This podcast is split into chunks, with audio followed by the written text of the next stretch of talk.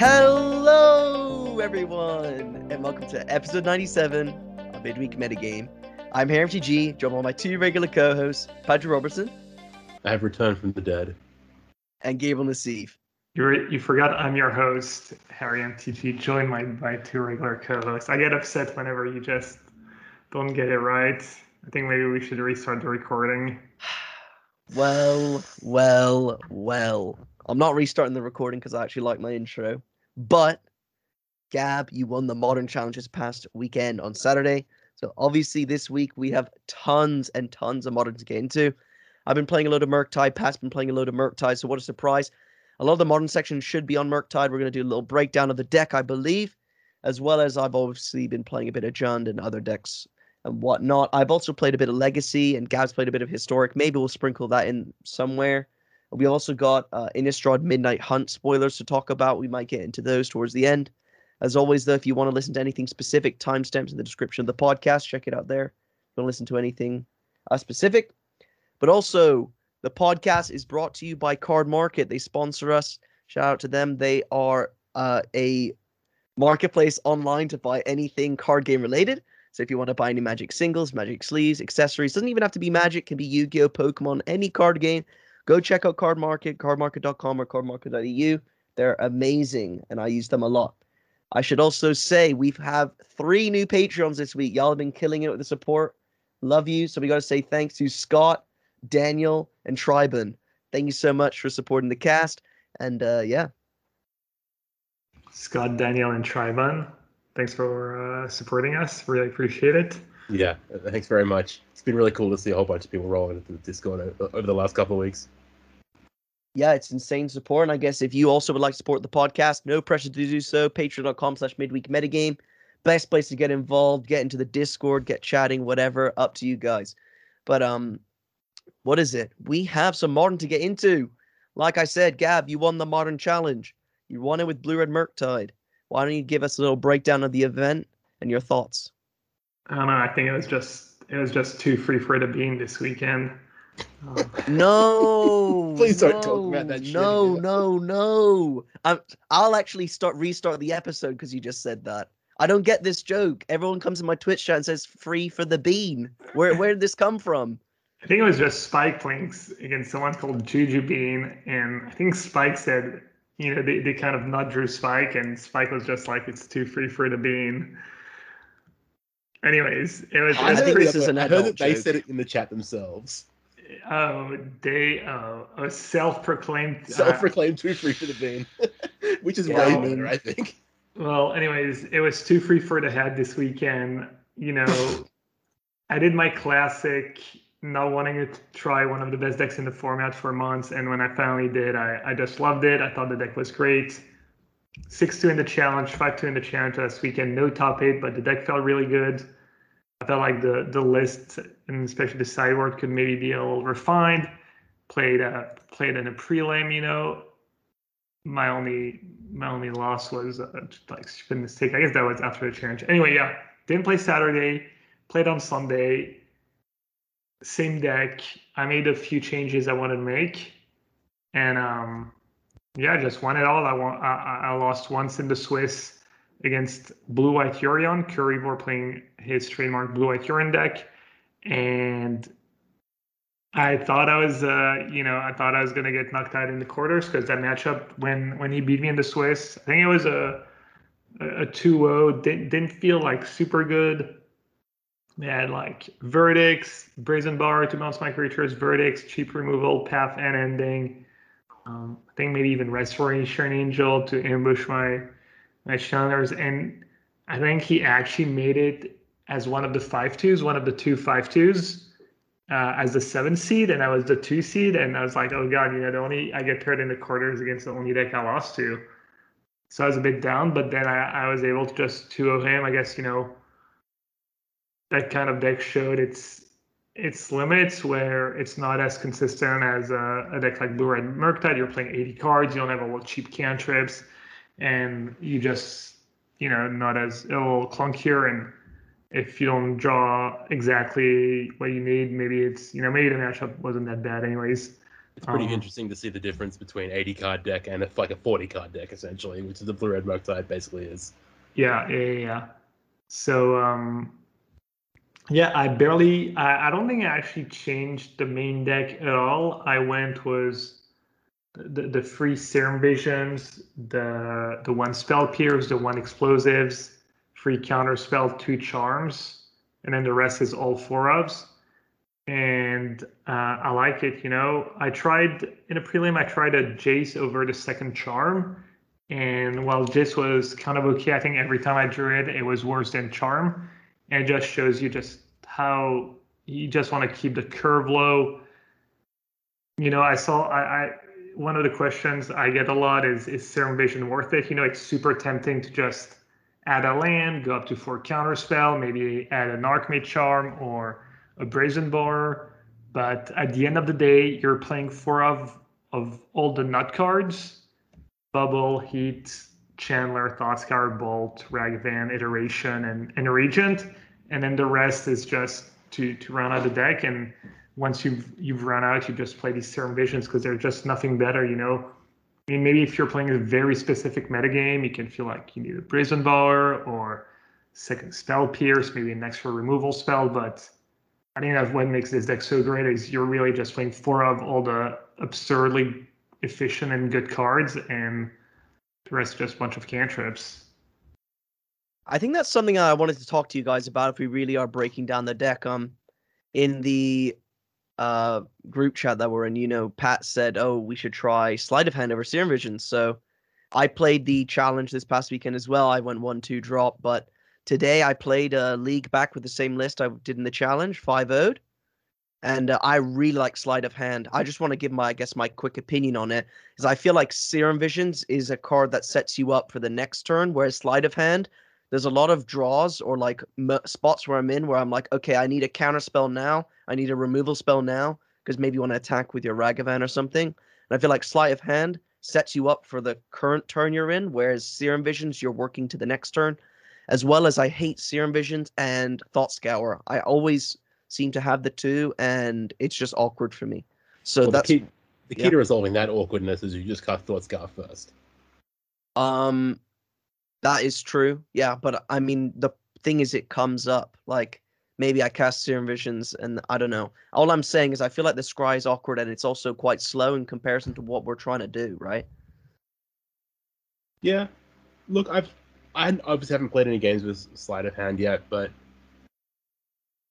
I understand it in theory, and I I, I like the idea of kind of just essentially pondering with um with a Dragon Rage Channeler in play. The, the immediate access to something is is is pretty pretty desirable in some spots. I definitely agree with you, Harry, but I think if you just look at the history of modern and the history of cantrips in modern, it's pretty clear that Serum Visions is superior cantrip overall to to sleight of hand just based on volume of play that it sees. None of that you know excludes it from being uh, excludes sleight of hand from being the correct choice in this spot, but I think just leaning on kind of like a historical precedent for Serum Visions being a better card is just you know, essentially how I how my, myself and everyone else playing this deck has made the decision in the past or up until this point in time.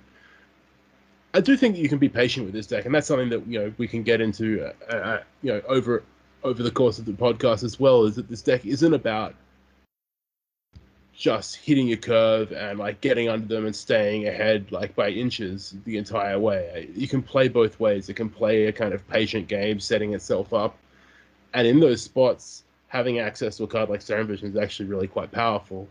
Whereas whereas Sleight of Hand can, you know, seeing one less card is is is exactly that. It's it's it's one. It's essentially one. It's one third worse, more or less, and yeah, it just depends what way you think think the deck is is playing. And there are definitely matchups where I go, damn, I really wish that like I, this was preordained essentially when I'm casting Serum Visions, but you know you can't have everything you want. So yeah, I, I don't know. It's probably a coin flip, honestly, all things considered. But right now, I think the metagames is at the point where it's favoring you playing for a slightly longer game than playing for a shorter game. And so Serum Visions feels right to me on the surface. Yeah, I like Serum Visions better, I think. Obviously, I haven't tried Sleight of Hand. I've played that card a lot, though. I like it. But I think Serum Visions is better when you keep a one lander you just see one more card to your land. I think the layering was Channeler is super nice. I love that you get first a surveil, then a draw, so you get kind of filter that, and then you get to scry two again, which is just you know exactly what you want. You don't want all the survey first or all the surveil first or all, all the surveil after. And um, I feel like sleight of hand doesn't do that as well. You see one less card in the mid game, and I actually don't feel like you're very often needing to draw something for the specific, you know, for that same turn that you're usually have. You don't really run out of gas, but you just want to make sure that you know things stay smooth. So I, I have a hard time believing sleight of hand is going to be better than Serum Visions. My my level of confidence is slightly less than Gab's, so much so that I actually bought four copies of Sleight of Hand on Cardmarket recently. Look at me chilling, chilling like let's a go. professional. Come on. No, I, I've I've really liked sleight of hand. I think for me, I feel like a lot of board states now in modern, you your Ragavan isn't getting killed anymore. It's just getting out blocked, and I feel like uh, it helps me act in the turn now rather than set up for the next turn. I don't know. I feel like in modern, if you don't do anything impactful every turn, your opponent's just going to untap and then pull ahead. And I feel like Serum Visions for the next turn has just been weak for me. But I'm obviously a bit biased because I did 5 0, right? So who knows? Yeah, I, I just won the challenge, and I also five the league this morning. So I, I'll re-raise you a challenge win um, to your league to your league five zero. You know, I, I I will call your league five zero and, Okay. and raise you a challenge win. I like Serum Visions. There's also spots in the in the in the meta where they attack you as a Goblin Guide. You can set it up. You know they have Ragavan. Uh, that happened to me today. I was able to put a, a useless counter spell on top and then the land I needed. I I really like Serum Visions. I was, you know, when I when I saw them, I I, I was a bit s- skeptical. You know, I was like, well, every mana matters so much. I'd rather maybe just play more cards that do something than spend a mana cantripping. But I feel like the Serum Visions that are not, you know, something else is one of the reasons why the deck's been playing out so nicely for me. Um, but yeah. The I mean, this is not not part of the Serum Visions versus Sleight of Hand debate debate, but that slot that Serum Visions sit in, I've seen people devote it to various different things. Like it could be more Archmage's charms, or it can be more spell pierces or whatnot. And I think the making sure that those slots of sorceries is quite important. What one thing that I think is uh, doesn't get talked about very much, and one thing that I have been experimenting with is not playing the full set of uh, Thought Scours. I actually, I mean, I'm probably like one of the biggest Thought Scour fans in all of Magic. I just think the cards are absolutely broken. It kind of adds mana and draws draws multiple cards essentially if your deck's set up right. But I had exper- I had like considered like going down on numbers. I'd like had leagues where I trimmed one, so I was just playing three, and I also had a league where I was playing like two copies and two opts just to see if I was missing it, if if I missed it that badly.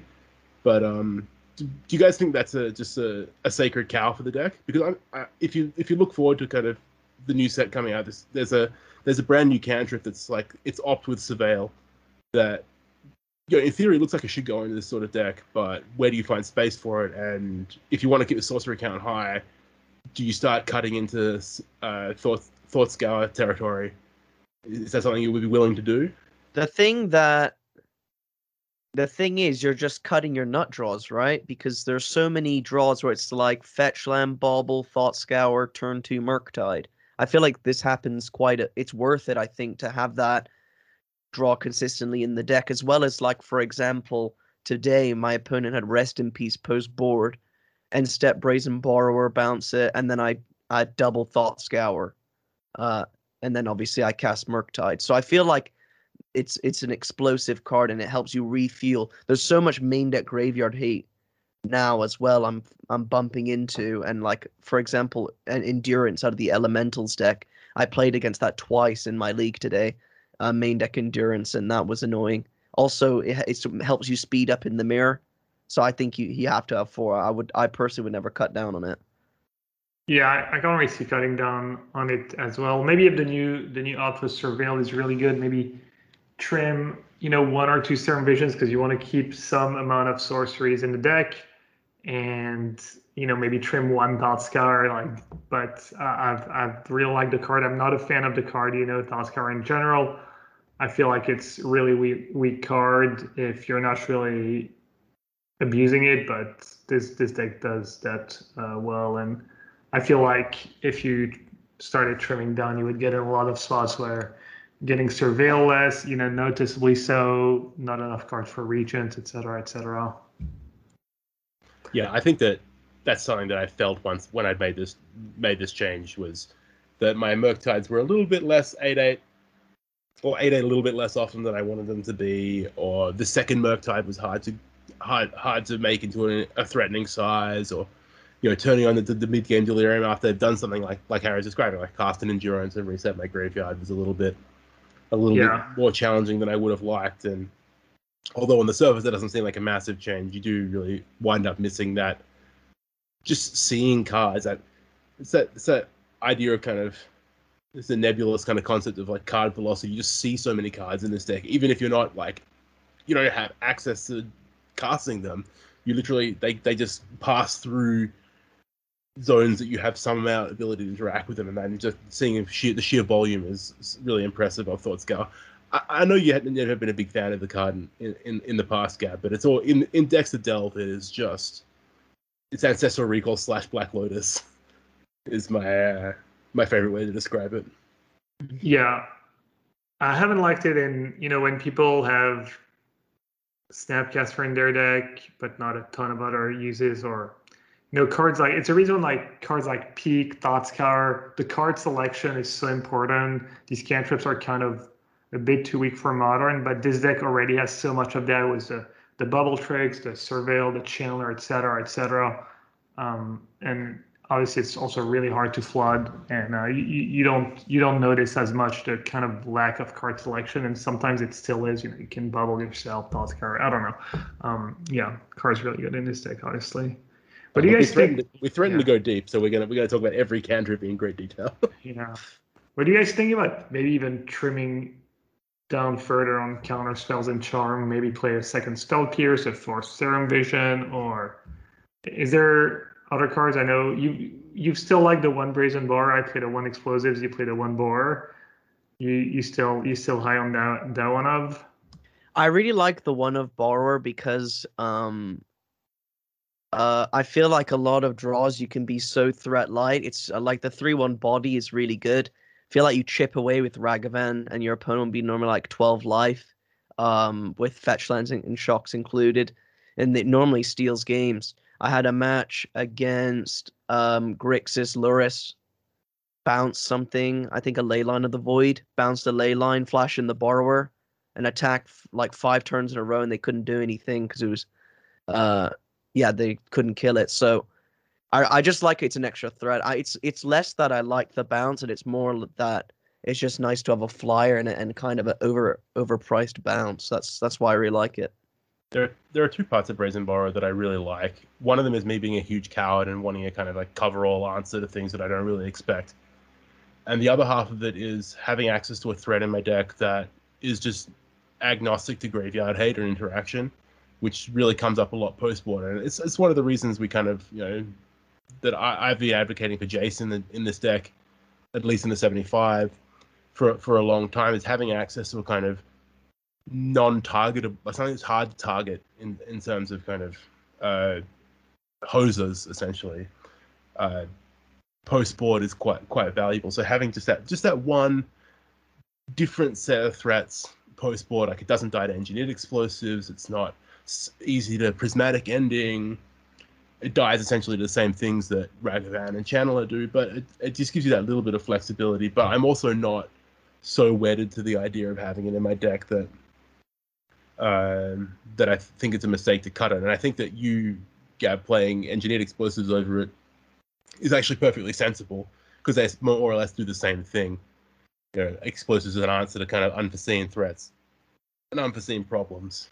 Uh, whereas same with borrower. Yeah i think so I, I think honestly i feel like archmage's charm is is is the weakest card in the deck for me i feel like I'm I've always got a handful of one drops that I want to cast, and removal spells, and charm is like that expensive card that normally just makes me sack my treasures to cast. I feel like, um, what is it? I I personally don't like charm. I just play it because I don't know what like I I feel like I never draw cards with it. I'm oh, it's a three mana counterspell to me. Like I draw cards maybe like twenty percent of the time.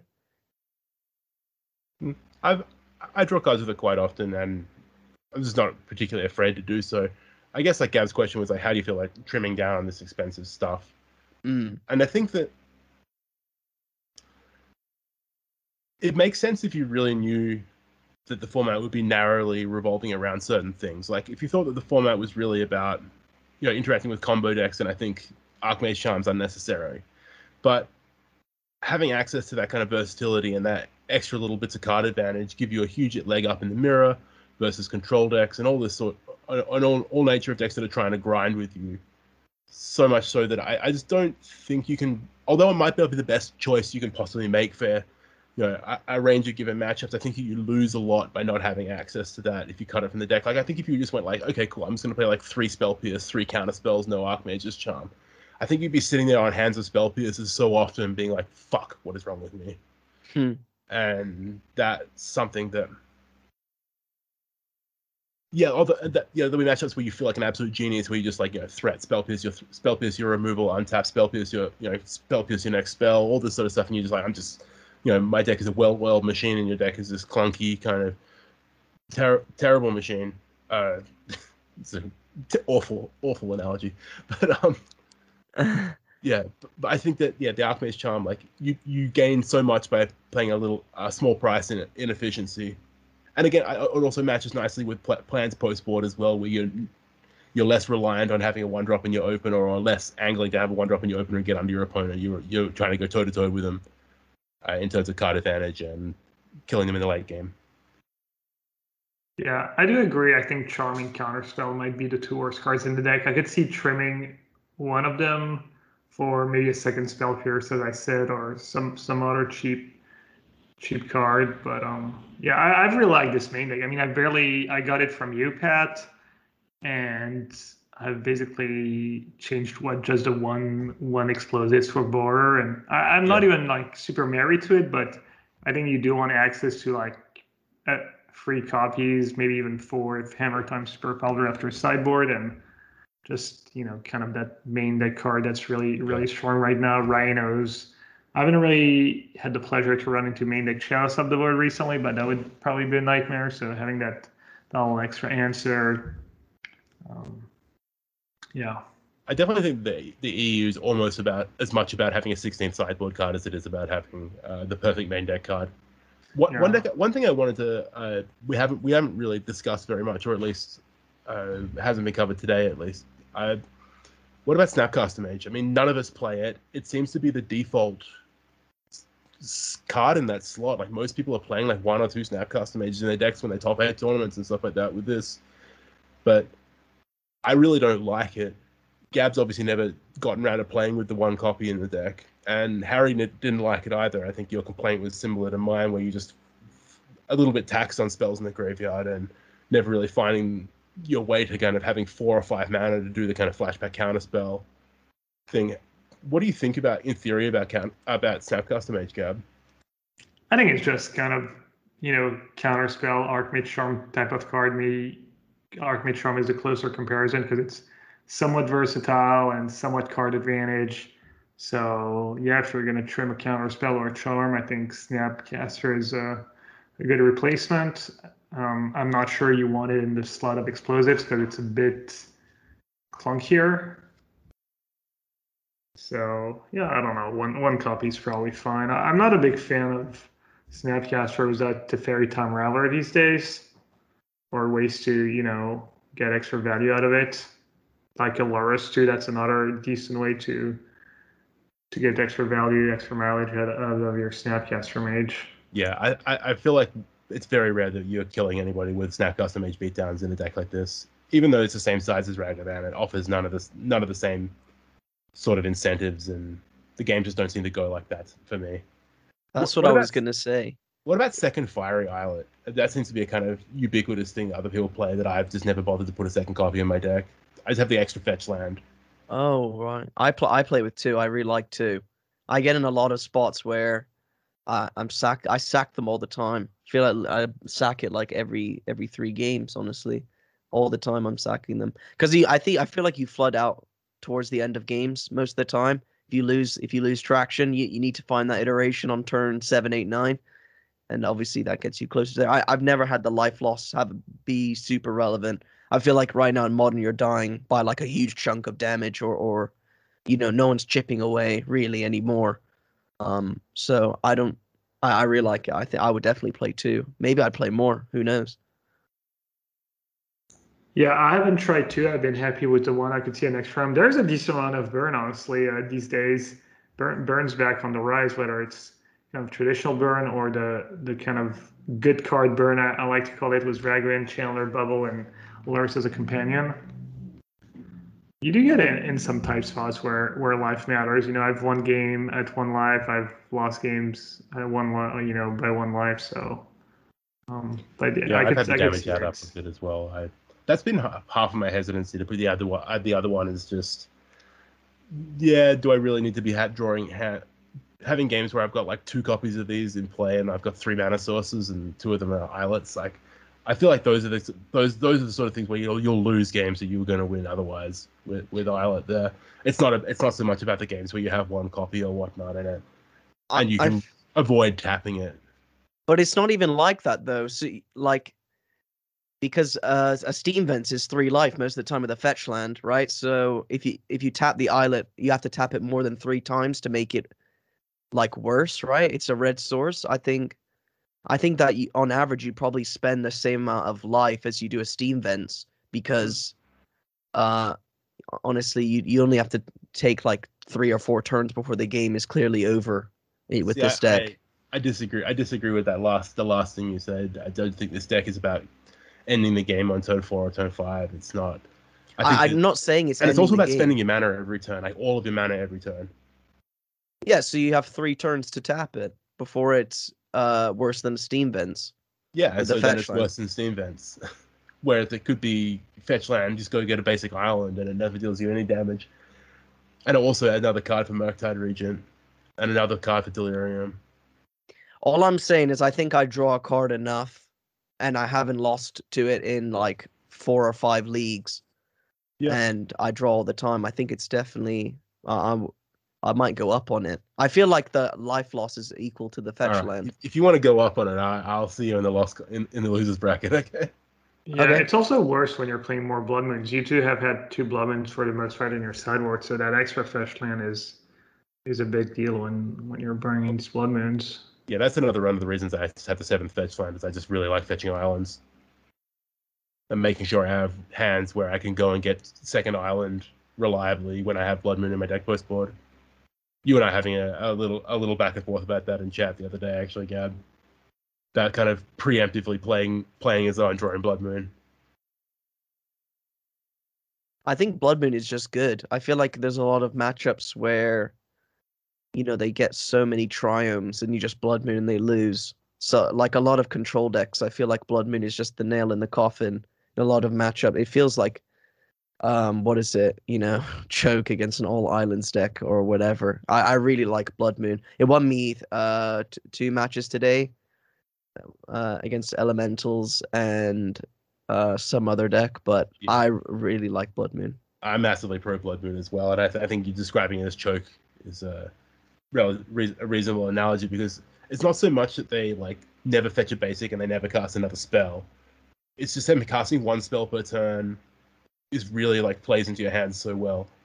You just you just leverage that efficiency against them where you just cast two or three spells and they're just casting one thing a turn, having to try and like you know get it through your counter spell or your spell pierce or your mystical dispute or whatever, or just casting it into your removal spell, and it just doesn't play play so well. Whereas if they're kind of going like you know two spell turns or three spell turns and leveraging the kind of power of their you know you know their their spells cost more mana and are more powerful. Like I I I bring it in so often. If if anyone's looked at my sideboard guide, I just it's it's always coming into my deck, and I know the Gab's kind of aver- aver- has an aversion to it, but yeah, I, I really like Blood Moon. I'm with Harry.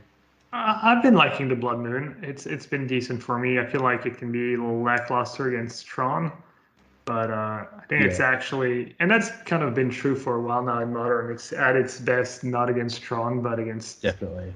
Some of Against the other decks. mid-range decks. Yeah. Yeah. And, I um, actually yeah. one thing.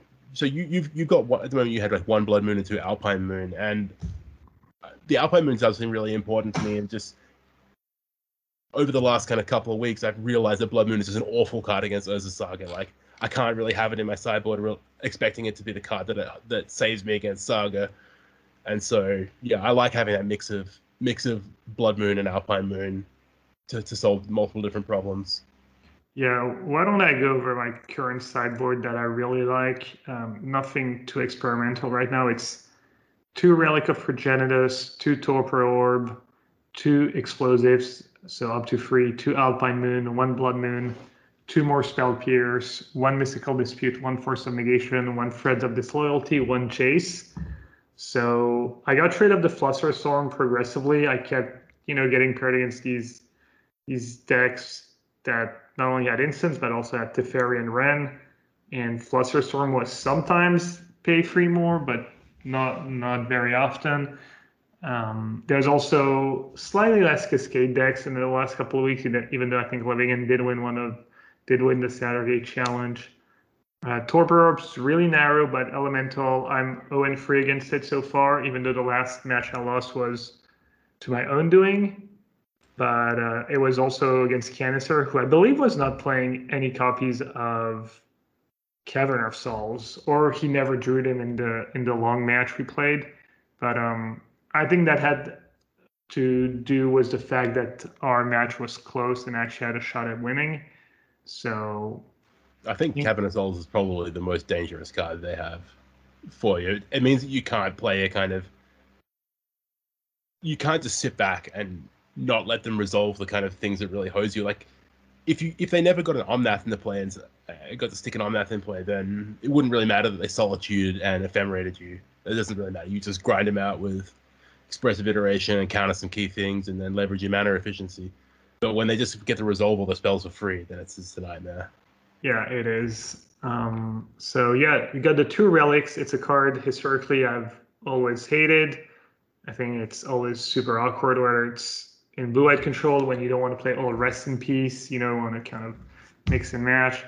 Um, in other decks, you know, I think it's almost always worse than spell bombs or soul guide lanterns. But in this deck, it kind of makes sense. In this deck, this meta, you know, against the the red black deck you played on turn one against a Wrenn and six deck. It's kind of nice. A lot of decks super rely on graveyards. These Goyf Wrenn and six base decks, et cetera, et cetera. I'm assuming it's really good in mirror in the mirror. I haven't really played a, a mirror wizard yet, and it also kind of can screw you over, but it can pump the Murktide Regent in in, in the mid game.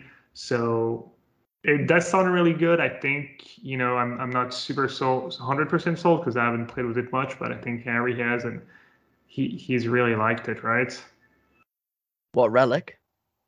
Yeah, really. Yeah, I I really liked Relic, yeah, specifically because of just how it pumps Murktide.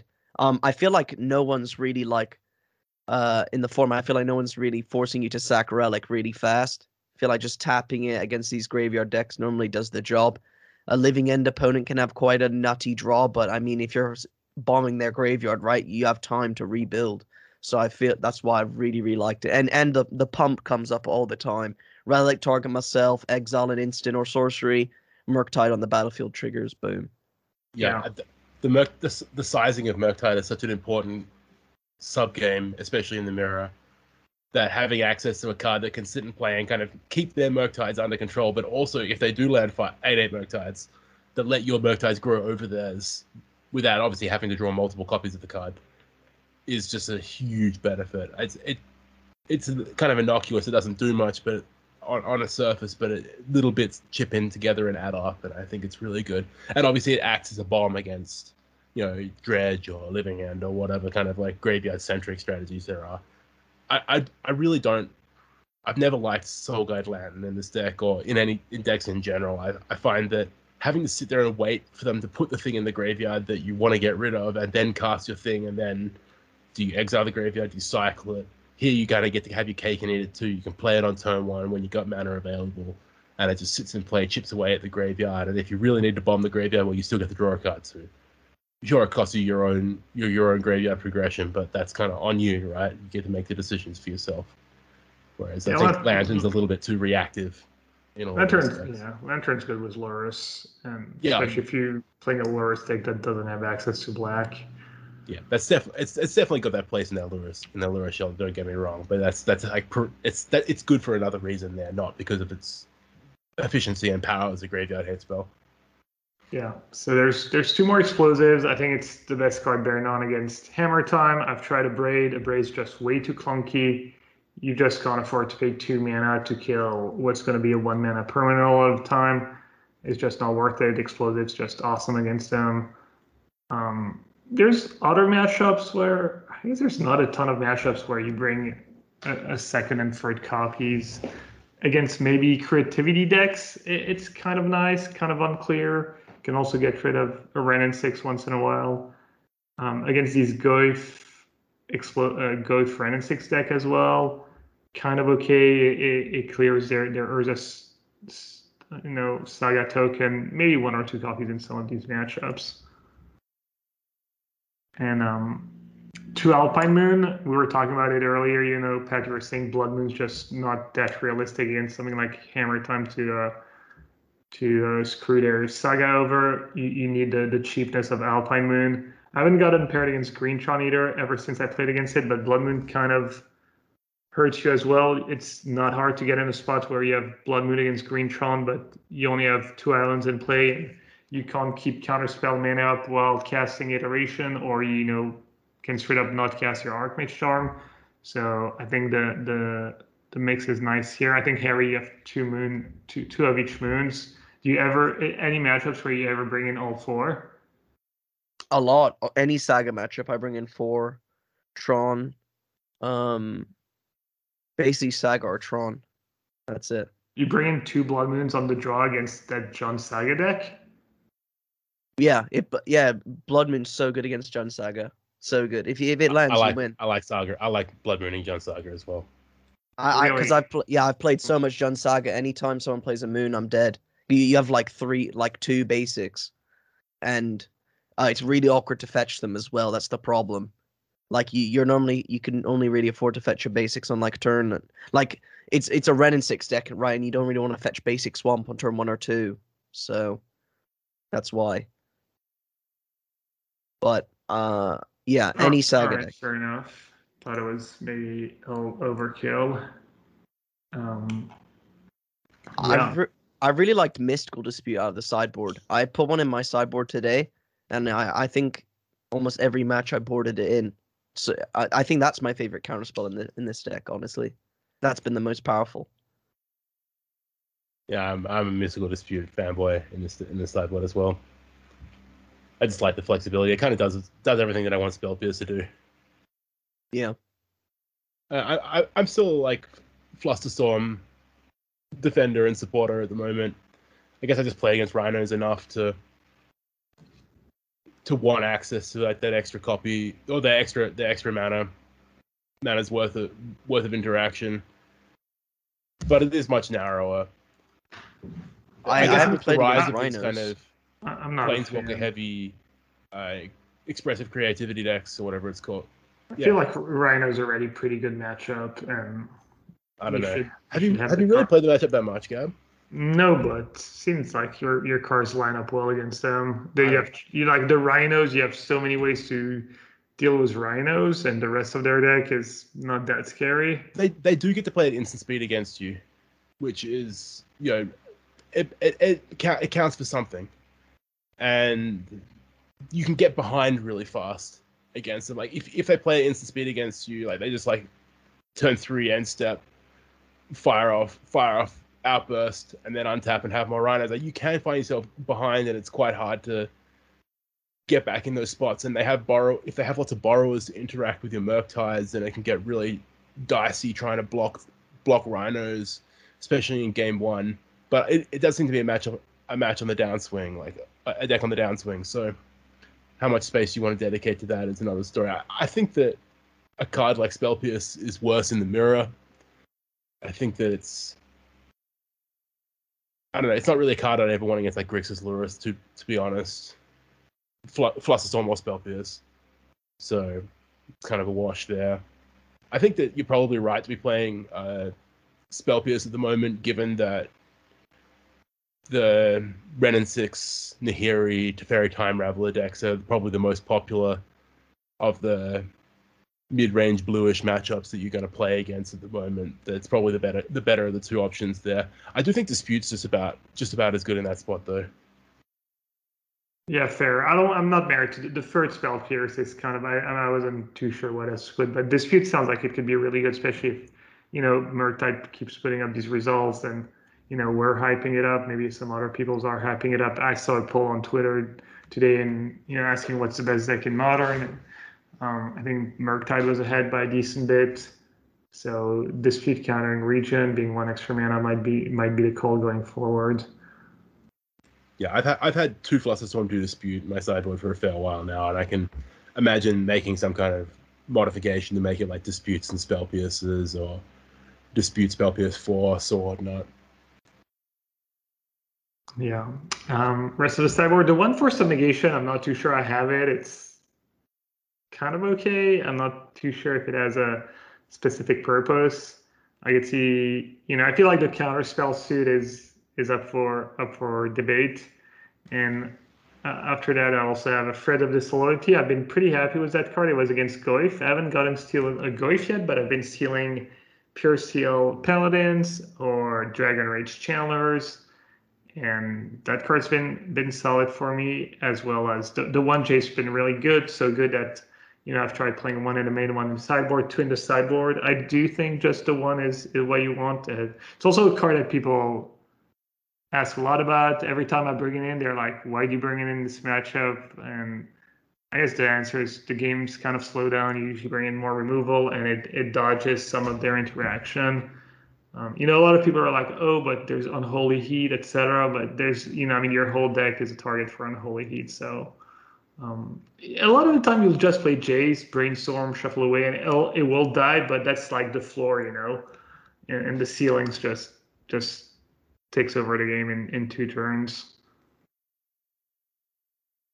Yeah, I'm still yet to try Jace. I'm just so scared because a, a lot of my games I'm getting stuck on two, three lands. I feel like it's hard to hard to cast. Like, do you ever get it's just stuck in your hand because you don't have the mana? Definitely, but not that often.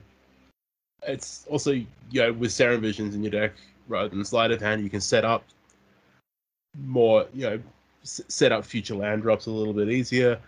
Uh, I think post board I'm a little, I'm much more comfortable with with just topping land in the kind of early game, knowing that just mana development's gonna gonna, gonna play in my favor.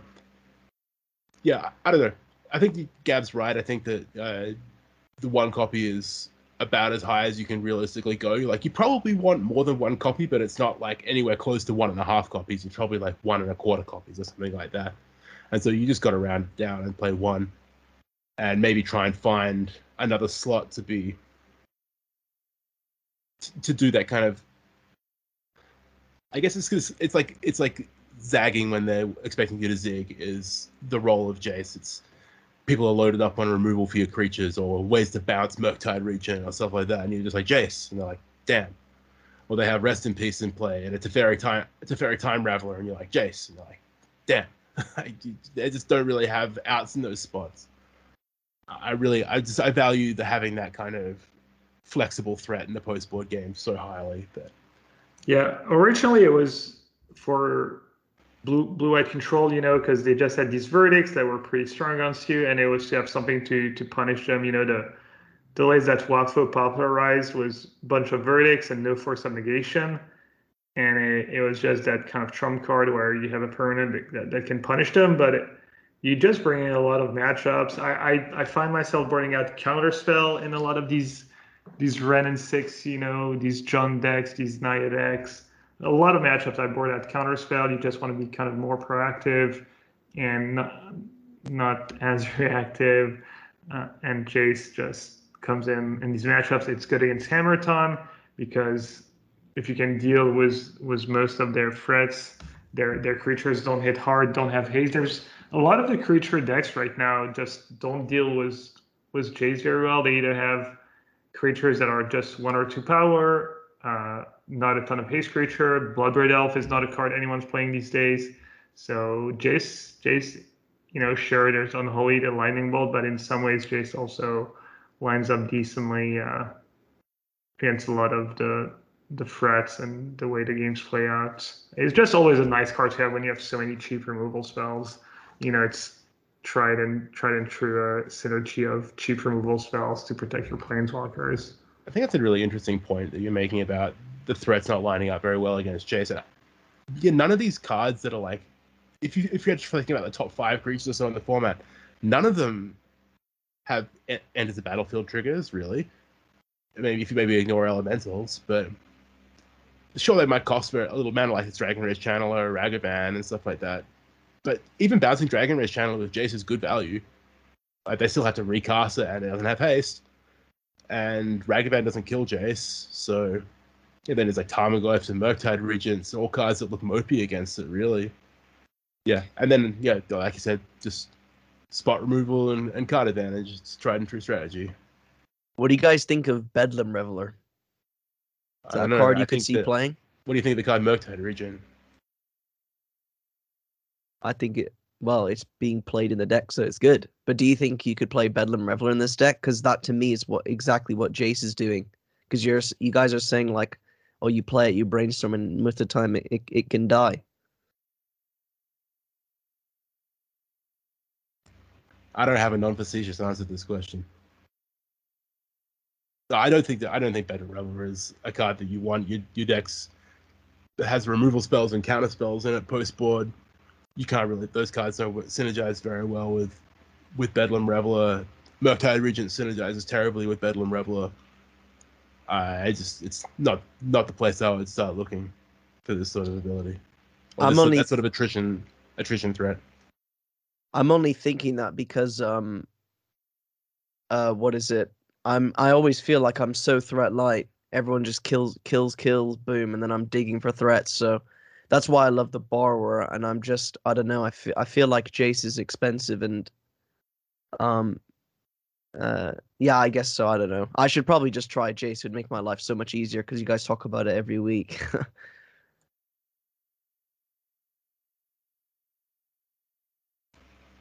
it's definitely worth trying, giving giving giving a whirl through a league. I mean, I I bring it in a lot of spots. So does Gab. I do I do wonder like I might have to go back and watch your watch watch your VOD from your stream today and just look at how you play these things because we often when you you describe games that you're playing they seem so different to how how games that I that I, I have played with this deck go.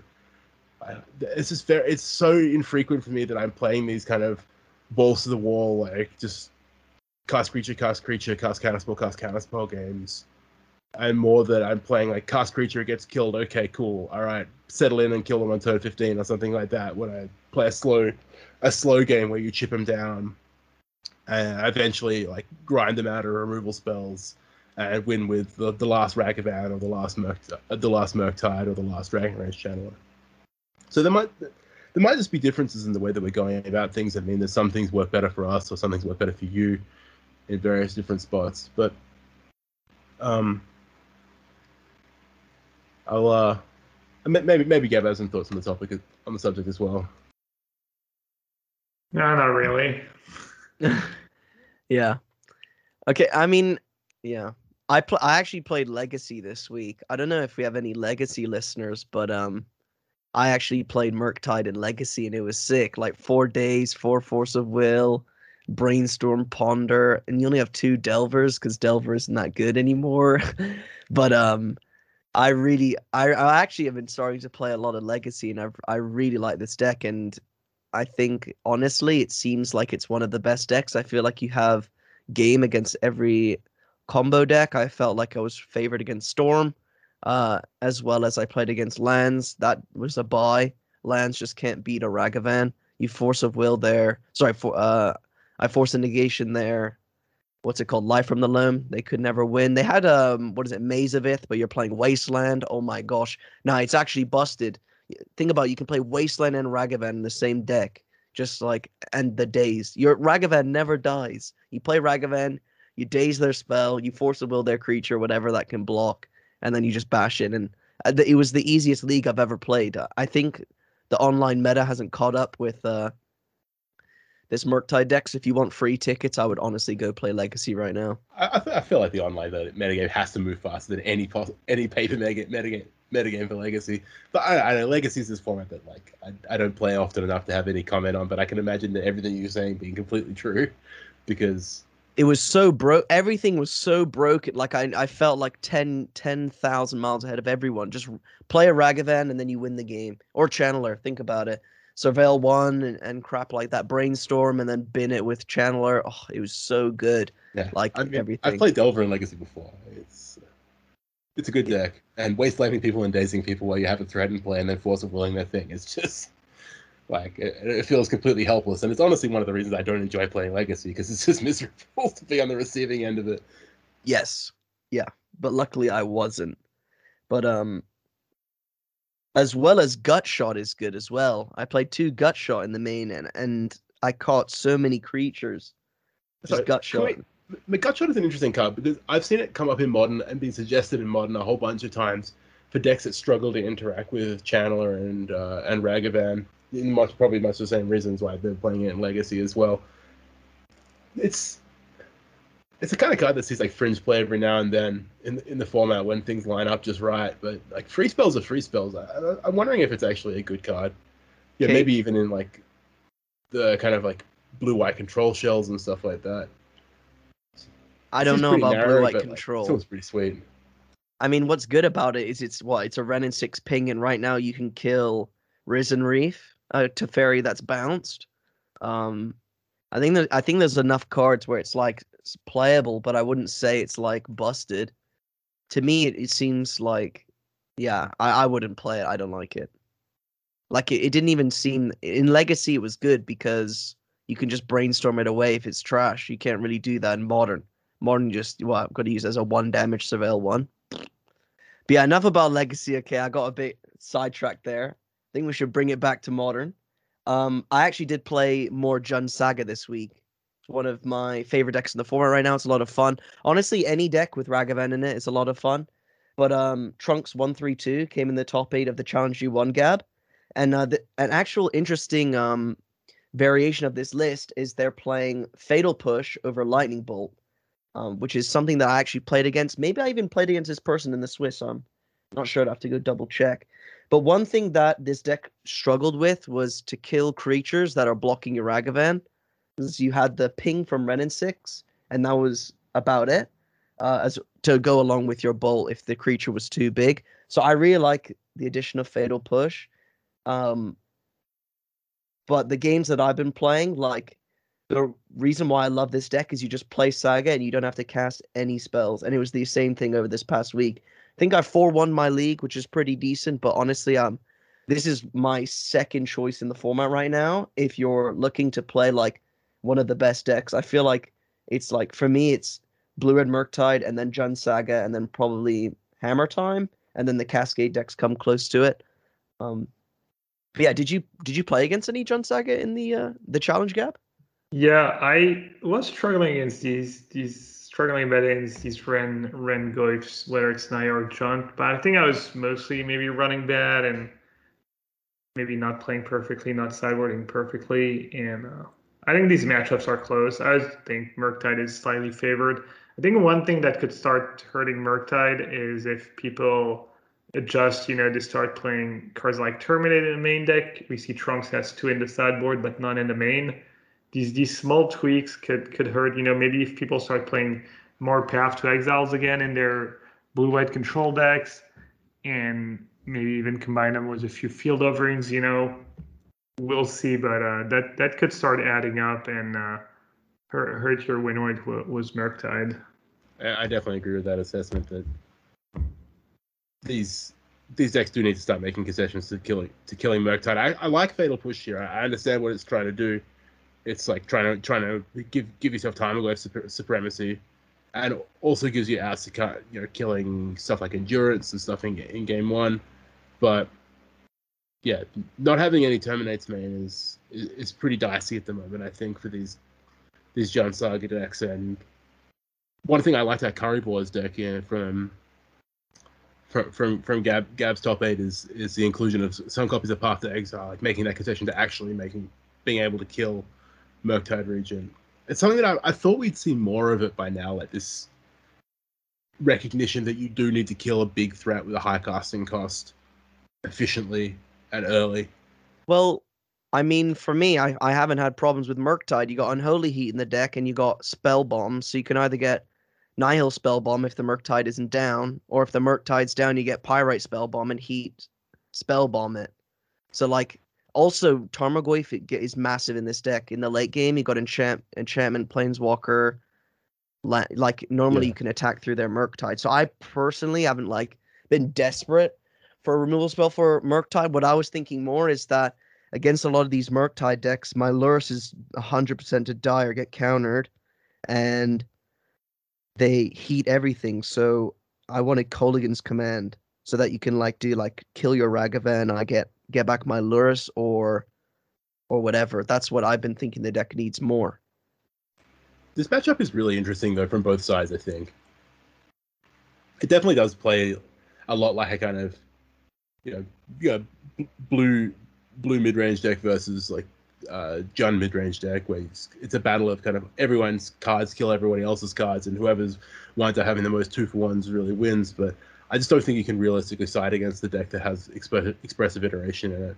And w- when you're talking about trying to like put together ways to kill Murktide Regent, that's how you get yourself in trouble. It does, it's not a card that gives you gives you any time or leeway to to cobble together an answer to it.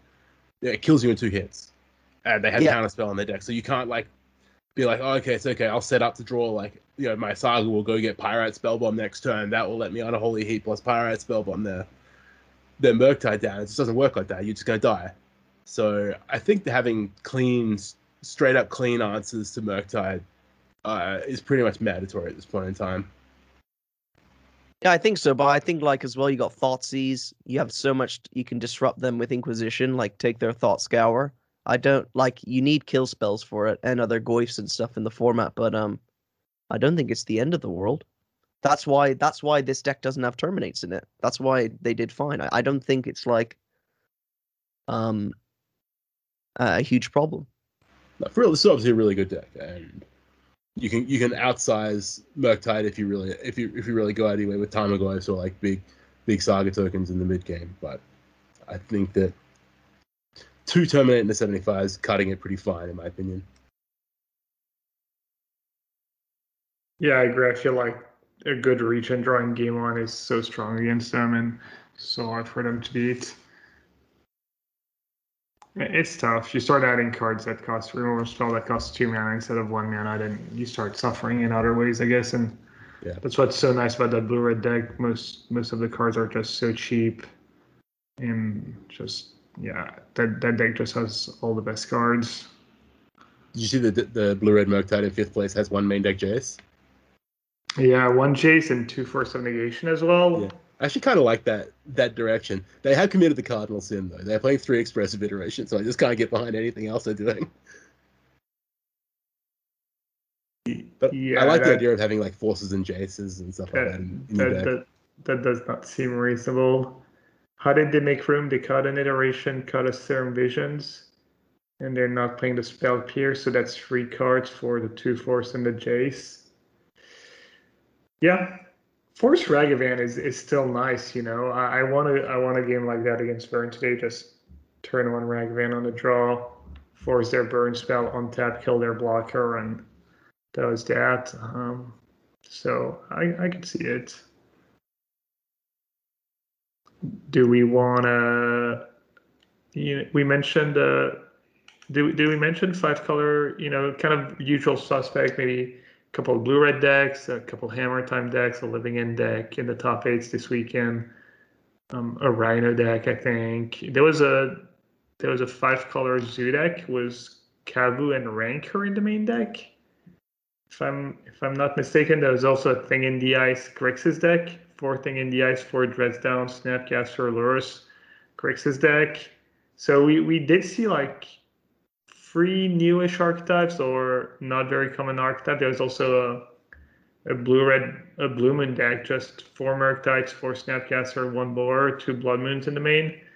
And then for chump, for counter spells, still has the thought scours, etc. for uh, kind of all at instant speed, no Serum Visions, just four up, four thought scour, which uh, uh, makes sense, right? I like when you're playing four Snapcaster Mage, Serum Visions goes down in value, but um, couple couple couple new decks or newish decks.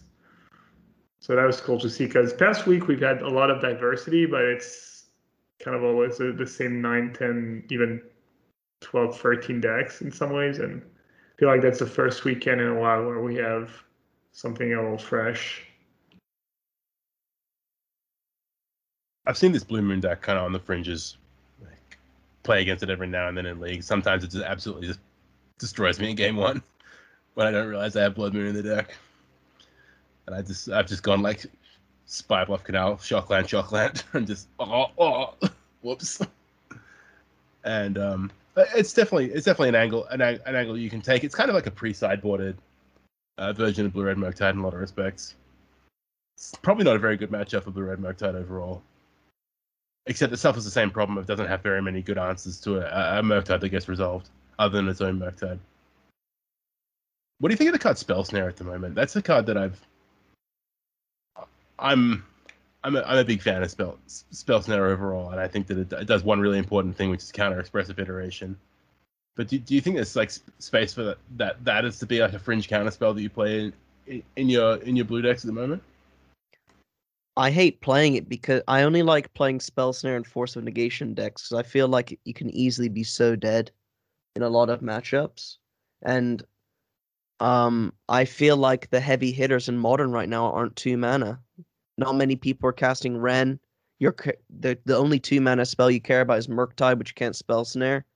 Feel like, well, I guess okay, you care about expressive iteration, but I feel like um, I'd rather have Spell Pierce or like Teferi Time Raveler as well.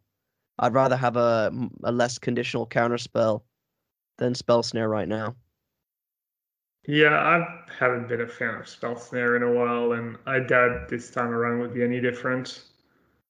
There's a lot of spells. I mean, Iteration, Goyf, Wrenn, the Burn spells. You've got targets, but I've, I've kind of been disappointed over overall by Spell Snare in the past few years.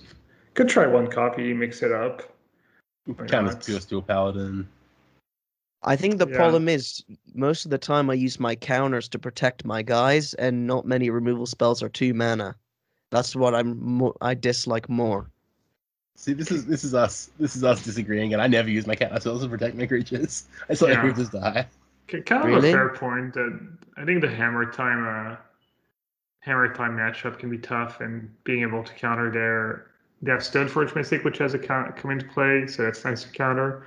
They also have Pure Steel Paladin, which kind of has a come into play in some ways if they get to equip right away. So that could be that, that could be a, a, a, little tweak just to keep the curve low. I could see it. You'll have to report. I'm sure you'll try it next time we play the deck. And I'll be perfectly honest. I've already tried it, and I played a second one in my sideboard because I enjoyed it so much. But okay. I, I moved. I moved off of that a couple of weeks ago at least. Just for variety's sake, but I have played one in the main and one in the board. That was kind of in the era where I was shaving down on um, uh, Thought Scours, just fitting other stuff in. Cool. Um, should we move on to a little historic and spoilers, maybe? Yeah. Sure. Why don't you give us a little bit of a historic overview, like what you've been what you've been up to, just quickly, and then we can go through a couple of spoilers that we picked out. Yeah, I've been playing mostly control decks. I think Dragon Rage Channeler is also really strong. I've been somewhat impressed by mono white aggro. As for Sentinel into Thalia's Lieutenant or into Thalia can be a pain when you're playing control. Uh, I had a little something a little spicy past couple days. I've been playing Benalish Partisan, I believe the name of the card is. It's one of these special arena cards that can only work.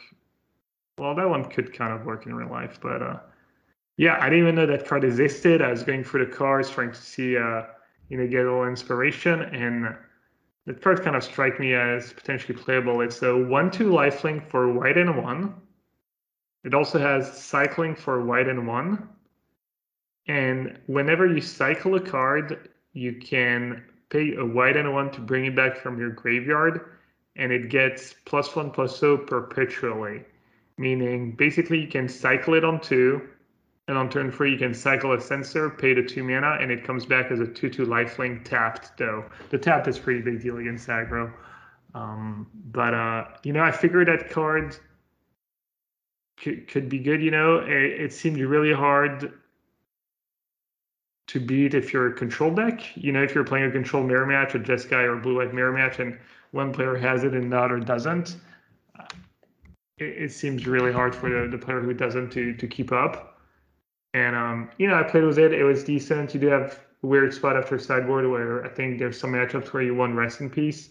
The the super graveyard, the focused red deck, they have Channeler, sometimes Ox, they have Phoenix, they have um, you know, I forgot Faithless Looting, a bunch of these cards. So you know, the the one two it can be a little slow. I think it's actually at its best in, in the control mirror matches. But uh, yeah, that card's been sweet. So that's what I've been up to, playing a little control. Trying to figure out to play for the Arena Open this weekend. Um, but uh, I, am not sure. I, I kind of want to try Mono Red, uh, Mono Red Channeler, Seasoned Pyromancer, Dragon Rage Channeler, etc. Might give a Mono White a deck. Uh, mono White a try. I tried Mono Blue, just maybe some faceless save index, you know whether it's mono white, mono reds, um, mono blue. It, it's it's tough. There's just lots of lots of decks to try, I guess. Yeah, there's a whole bunch of stuff happening in that format at the moment. I, I definitely crafted a whole bunch of uh, Archmage's Charms and Seasoned Pyromancers, preparing myself for fun things to happen eventually. Yeah, the mana base is a little rough for Archmage Charm. You can definitely play it, but it limits you a bit you can't play, uh, you know, a, a, modern style deck with, or you can reliably cast turn one Channeler and have charm mana for on your turn three. But um, you know, there's a creativity deck that was that's doing quite well for a while, but I could see it struggling against control or once people adapt a little bit. Um, it seems like Jeskai control is the consensus best deck right now, whether it's Magma Opus Gearhulk or not but um, yeah, I uh, I, I'm not too sure. It, it's been fun, but I don't have like you know great insight or anything. I feel is really much better than the rest right now. Yeah, and it's not like there is like any tournaments between now and the well, since the release of all these new cards and this and the open on the weekend. So no one really got an idea other than Zan Syed kind of posting brags on his social media account about how they should ban this creativity deck.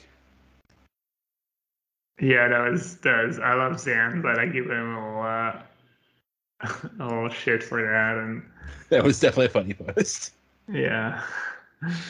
Um, but yeah, no, that's it for historic. Uh, I think Pat, you also wanted to talk about spoilers, and Innistrad spoilers, maybe cards that could see modern play. Yeah. Um, so I got put, a few. I, I, I pulled a few things out. Let me just yeah, so yesterday, just before before I went to bed, I pulled out a whole a few things off of the the, the latest Innistrad set spoils that I thought could potentially have some impact in modern, and I thought I'd just kind of put them put them to the rest of the guys on the cast and see what they thought of them, and maybe you at home what you think of them. Uh, this was not entirely up to date, so it's missed today's spoilers, but I will. Um, so champion of the perished. So the one black. I'll, I'll go down and read the card. This is the uh, the zombie champion of the perished. So it's uh, where am I going? Right through a bunch of secret list shit. All right, cool. All right, so champion of the perished, one black creature zombie, one one. Whenever another zombie enters the battlefield under your control, put a plus one plus one encounter on the champion of the perished.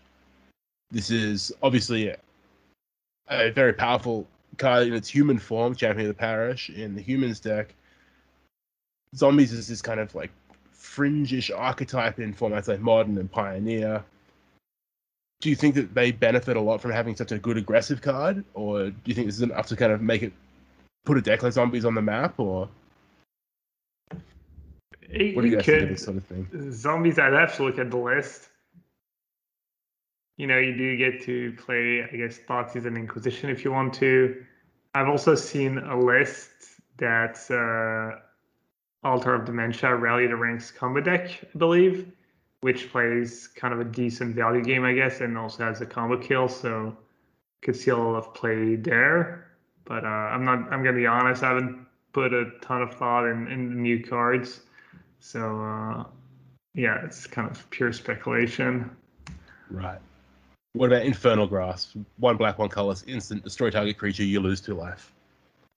Yeah, I mean you love Death Shadow. That seems like a card that could be great in Death Shadow. I do feel like if uh, the flexibility is nice, but the the loss of life adds up, especially if you're playing a control deck or if you're playing Thoughtseize.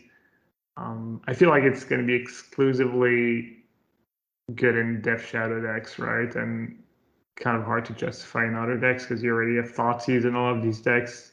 You know, Well, if probably think- may- maybe think about like Dimir control, like blue, like blue black control.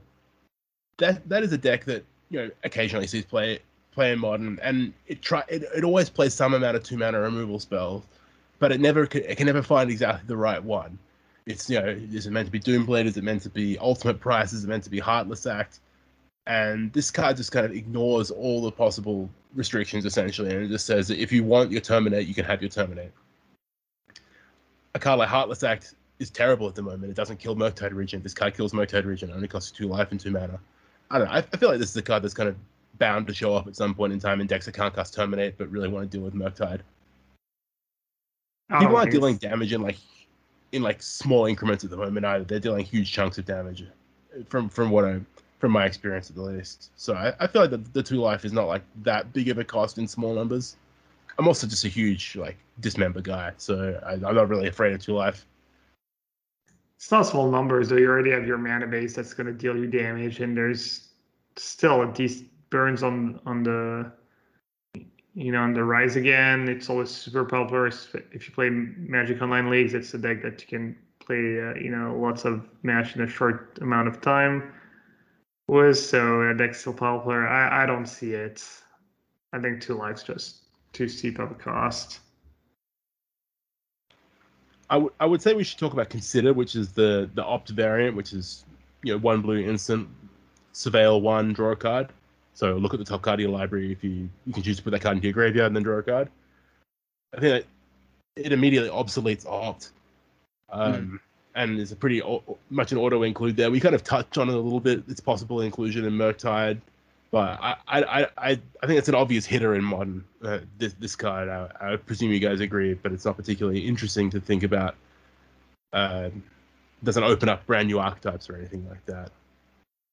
Yeah, I think what I like the most about it is it's like with Channeler, you're, you're dumping two. It's almost thought scour at that point. So I think it's going to be at least tested for the first two weeks. I think it could easily be played in Murktide on, uh, you know, like two, three copies.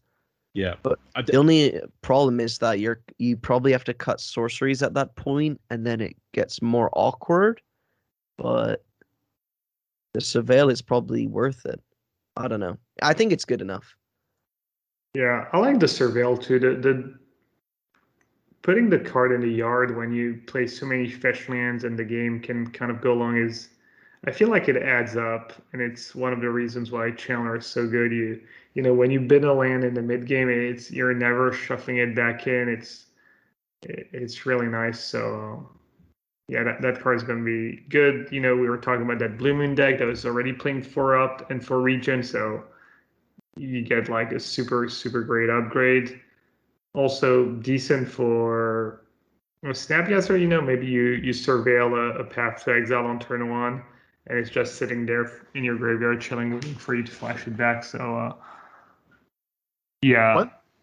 One thing I will I will say in its uh, as a- negative a negative for you're describing putting lands in your graveyard and then not being shuffled back in. That can actually be a downside if you're if you're bidding fetchables. like if you're bidding like the island or if you're bidding like a Serendip, a, a shock land or whatnot, you never get to fetch that back up. Whereas if you opted it to the bottom, at least you can go and uh, you can go and find it again. And I, and I have you know you do push up against uh, number of fetchables in a lot of these modern decks if if the games go long. So I, I guess it's like a non a non-zero concern there. I agree, but I think overall it's an upside. You know, you're more often than not you're gonna be happy to put that card in the yard and not have to shuffle it back at some point. Yeah, I certainly agree with you. That it, it, it is more upside in that you know nine nine nine percent of the cases. What about rites of harmony? All right, green and white instant. Whenever a creature or enchantment enters the battlefield under your control this turn, draw a card, and it has flashback of uh, two colors, a green and a white. Wait, that's Yeah. nuts. So glimpse of nature. That's I so wonder nuts. what's the what's the point of instant? That's kind of surprising. Uh, I mean, why know. not? You know, it just makes it a little better, I guess. But also seems seems weird. Yeah, it's glimpse for one more mana, and it was flashback. Glimpse would not be playable in modern if it was legal, right? Are you sure? I mean, elves is pretty close to good. Yeah, but without the the whole like symbiote and stuff. Yeah, you do like Wirewood symbiote. That's true. yeah, may- okay, maybe it's yeah, maybe it's too expensive. You- You go end of turn six mana right into collected company. No big deal. Two mana inspiration. Uh, Yeah, I don't see it. I don't. I think that card's way too expensive. Oh. any card like that's just way too expensive. Wait, it's an instant because can you cast it in response to your opponent's casting a creature? Is that why? No, it says under your control. Oh, okay, okay. Then I have no clue why it's an instant. All right. What about another instant with flashback that has historical modern precedent? Faithful mending, one blue, Hmm. one color. Sorry, one blue, one white to cast. Uh, gain two life, draw two cards, discard two cards. Flashback for one a white and a blue. So faithless looting for one more mana. It's interesting. It's got a lot going for it. A lot of card selection, a lot of you know, a lot of life. I don't think it's kind of card that you really play four of unless you're dedicated. I think it, it's you know, first instinct is this card is good if you can use the graveyard in some fashion. Maybe maybe in some kind of unburial rites deck or gifts ungiven deck. I'm not too sure. Um, I don't know if you guys have thought about specific shells or just kind of more of in general. Um, but could be good. What do you think, Harry? when this card was spoiled, I was gonna tweet out like, um, "Oh, I can't wait to see what deck tier one deck Spikes makes with this." So, because I think this card is exactly what Spike needs to to build a good modern deck, some card like this. But I think honestly, uh, we're slowly getting to the point now where Arclight Phoenix can come back. You've got Dragon Rage Channeler to naturally mill yourself. You've got this new opt. Um, I feel like we're slowly getting there, and I think potentially Arc Arclight Phoenix could make a return. It'd be a lot slower though, because we're never really gonna get looting back, are we? But if you're if you're loaded up on channelers and stuff, may, maybe it'll work. Yeah, I mean they just printed Demilich or whatever in uh, Mm. the Dungeons and Dragons set. That card hasn't really found a home. Yeah, I, I, it's funny this this color porting. It, changes the way you look at the card, and you, it's not a control card by any by any means. Like I mean, looting is card disadvantage, uh, uh, just straight up and down. It's not it's not good enough. But yeah, what what combo applications are there with this?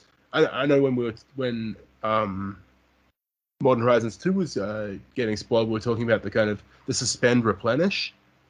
That's a that's a card that, that benefits from having enchantments being put into the graveyard. So maybe it's a card that uh, enables decks like that, or or adds adds strength in those spots. People playing like Esper Reanimator, maybe it's good there. It's another way of getting creatures into the graveyard so you can uh, cast persist back on them. Yeah, this guy's got a chance, I think.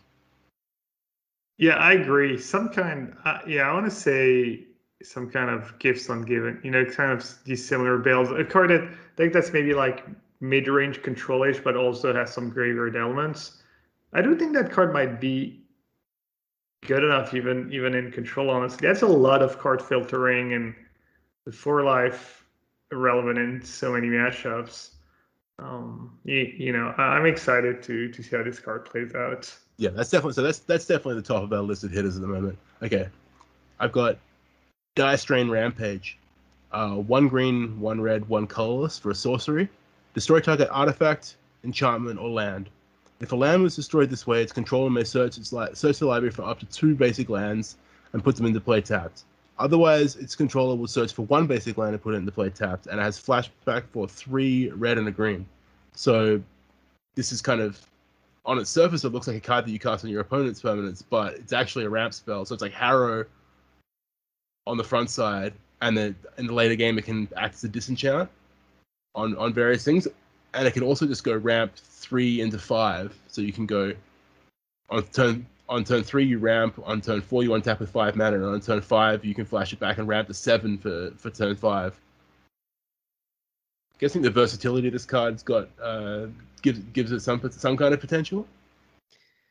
I think with this card is it's only playable with Flagstone, and if you have to play Flagstone, uh, you know it seems a bit awkward. I think it would go in an Elvish Reclaimer deck at best, maybe like one copy for that nut draw, but I don't see how it fits on the curve because you're looking to play Dryad and Reclaimer, so I think it's average. No, I don't even think it's average. I think it'll you'll be lucky if it's playable.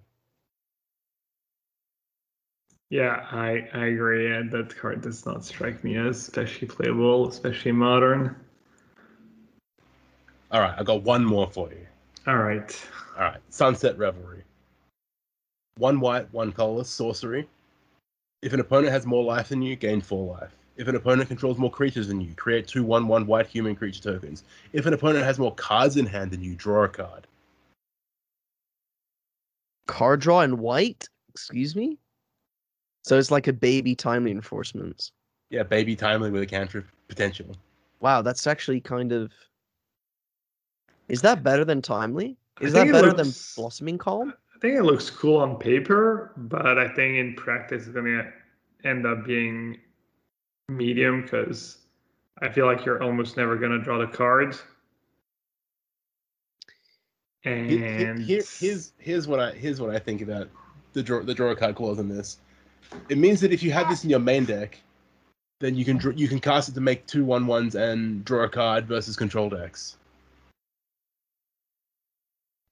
yeah, Yeah, I, I I don't know. I don't like it. I think that what I like about time is it's six life, two bolts. This is gain four life, which that feels like that's a lot easier to beat from burn because they only need one Boros charm to get them back in.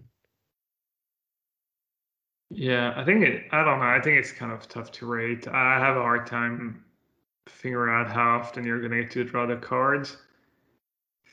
I don't know. Obviously, it's an exciting. You know, these cards are, are kind of sweet. Uh, I think it might be good, but it, it it's tough. I, I don't I don't know. I, it's so hard to to to rate new cards. Honestly, Yeah, I- I'm not really good at it. I'm not really good at it. I agree with Harry's assessment that the difference between six life and four life is pretty significant.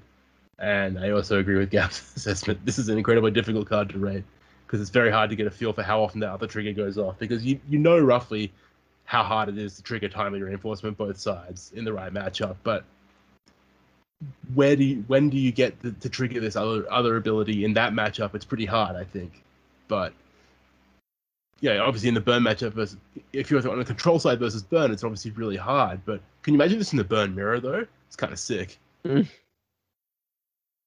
I guess so, but I'm just thinking like I think I prefer blossoming calm to this card.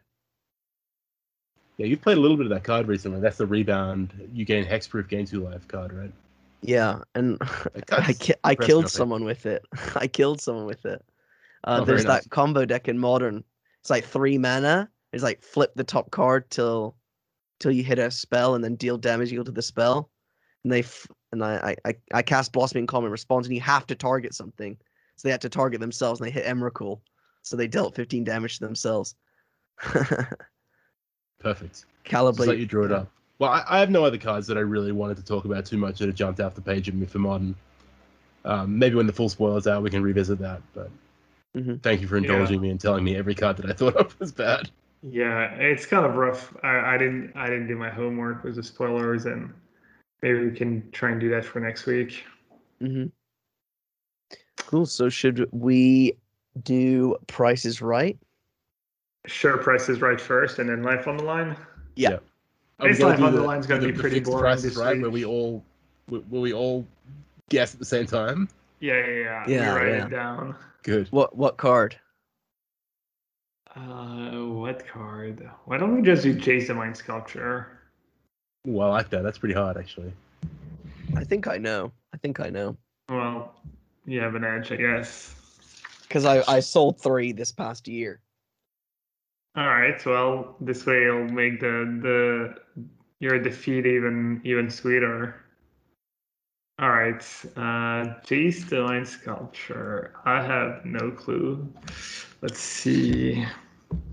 Right, I've got a number in my head. I need Wait, I- which which art? Which art? Oh, just Oh, original, original printing, please. Yeah. Okay. Okay, whenever you're ready. Countdown. Mm, give me a sec. Are we doing euros or yeah euros? Yeah, Yeah, in Yeah. euros. All right, I've got a price written down. Okay. Three, two, one. 55 65. euros. Wait, what did you guess, 65. Sarah? I guess 65. 65 euros exactly as well. I said Oh, okay. 55. So 55, and we both said 65. The 30 day price trend is 47 euros. Ah, fish. So that's great. I sold mine for like 60 pounds each.